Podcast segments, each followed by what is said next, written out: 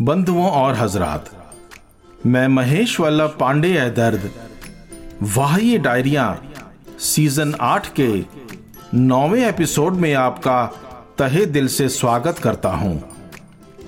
मेरे हम सफ़र साथियों, कुछ ही महीनों पहले आपके साथ शुरू हुआ ये सफ़र देखिए कहाँ तक आ गया।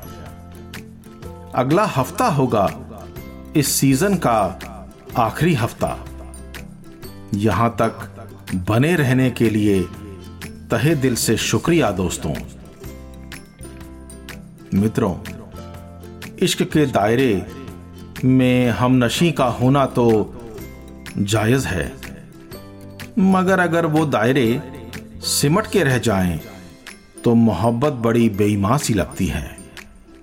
ऐसा लगता है कि जैसे हम ना तो ऐसी किसी मोहब्बत को जानते हैं और ना ही अपने किसी मोहब्बत करने वाले को।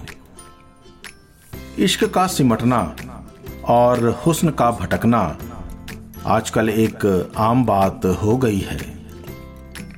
क्या आपको भी ऐसा लगता है? मेरी डायरी का उन्ना सीमा पन्ना वाह, ये डायरिया। दायरे इश्क के सिमट गए हैं। हुस्न भी राह में भटक गए हैं। दायरे इश्क के सिमट गए हैं, हुस्न भी राह में भटक गए हैं। न रहे वो, न रहा वक्त, न वो जमाना है। न रहे वो, न रहा वक्त, न वो जमाना है। दिल से उतरे तो जिस्म पर अटक गए हैं। दिल से उतरे तो जिस्म पर अटक गए हैं। दायरे इश्क के सिमट गए हैं। हुस्न भी राह में भटक गए हैं।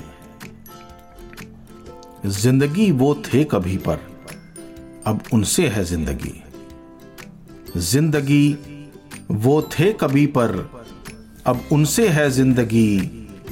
जीने मरने के मायने सब उलट गए हैं। जीने मरने के मायने सब उलट गए हैं। दायरे इश्क के सिमट गए हैं। हुस्न भी राह में भटक गए हैं। हर सुबह एक नया ख्वाब लेके आते हैं। हर सुबह एक नया ख्वाब लेके आते हैं। कल इधर थे जो वो आज उधर गए हैं। कल इधर थे जो, वो आज उधर गए हैं। दायरे इश्क के सिमट गए हैं। हुस्न भी राह में भटक गए हैं। ऐसे हालात में ए दर्द तेरा गुजारा नहीं। ऐसे हालात में ए दर्द, तेरा गुजारा नहीं, वक्त है। सोच ले, लोग बदल गए हैं। वक्त है, सोच ले, लोग बदल गए हैं। दायरे इश्क के सिमट गए हैं। हुस्न भी राह में भटक गए हैं। दायरे इश्क के सिमट गए हैं। हुस्न भी राह में भटक गए हैं। अक्सर अकेलेपन में हम पुराने दिनों को याद करके मायूस से हो जाया करते हैं। जरा सोचिए कि पुराने दिन हमें हमेशा मायूस ही क्यों करते हैं। मेरी अगली गज़ल मित्रों